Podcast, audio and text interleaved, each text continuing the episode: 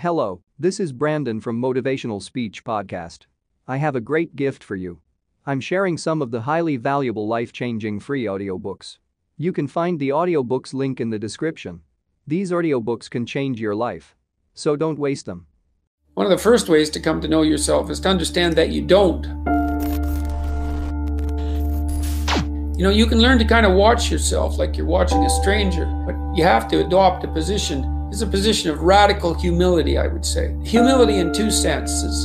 So, one sense would be the humility of recognizing your ignorance. So, you have to understand that you don't know who you are. Figure out who you are, don't apologize for who you are, and then become even greater than you naturally are at what you are. When you figure out who you are and do all that, you win. If you're great at painting, paint and hire a partner to be your salesperson. Yet, most painters want to be the salesman and businessman and women as well as the painter, and there's a problem.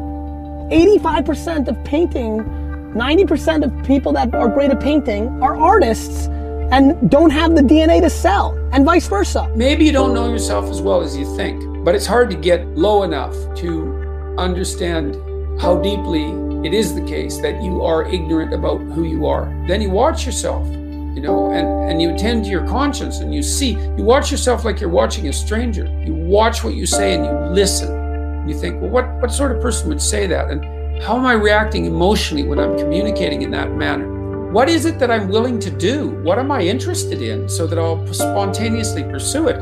What do I procrastinate about and why? What am I unwilling to do? The whole game's broken because everybody's too tied up into other people's opinions. I only care about my opinion of myself. And I care what my mom and wife and kids and the world think, just not as much as I care about the way I think about myself. And, and I and that's it. Just that slight advantage. And I think most of you care more about what other people think than what you think about yourself and or you actually don't feel good about yourself. I think a lot of people need to start with themselves. Maybe the reason they don't have more confidence in themselves or care about their opinion about themselves versus others is because they know they're doing things they don't like. So they need to work on that. You have to know what you're to win on.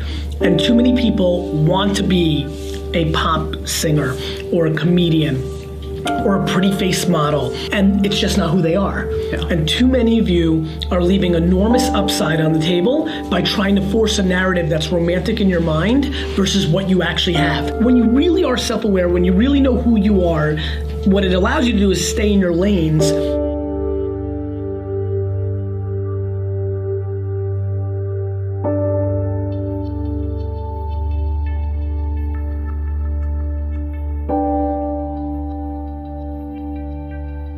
Hello, this is Brandon from Motivational Speech Podcast. I have a great gift for you. I'm sharing some of the highly valuable life changing free audiobooks. You can find the audiobooks link in the description. These audiobooks can change your life. So don't waste them.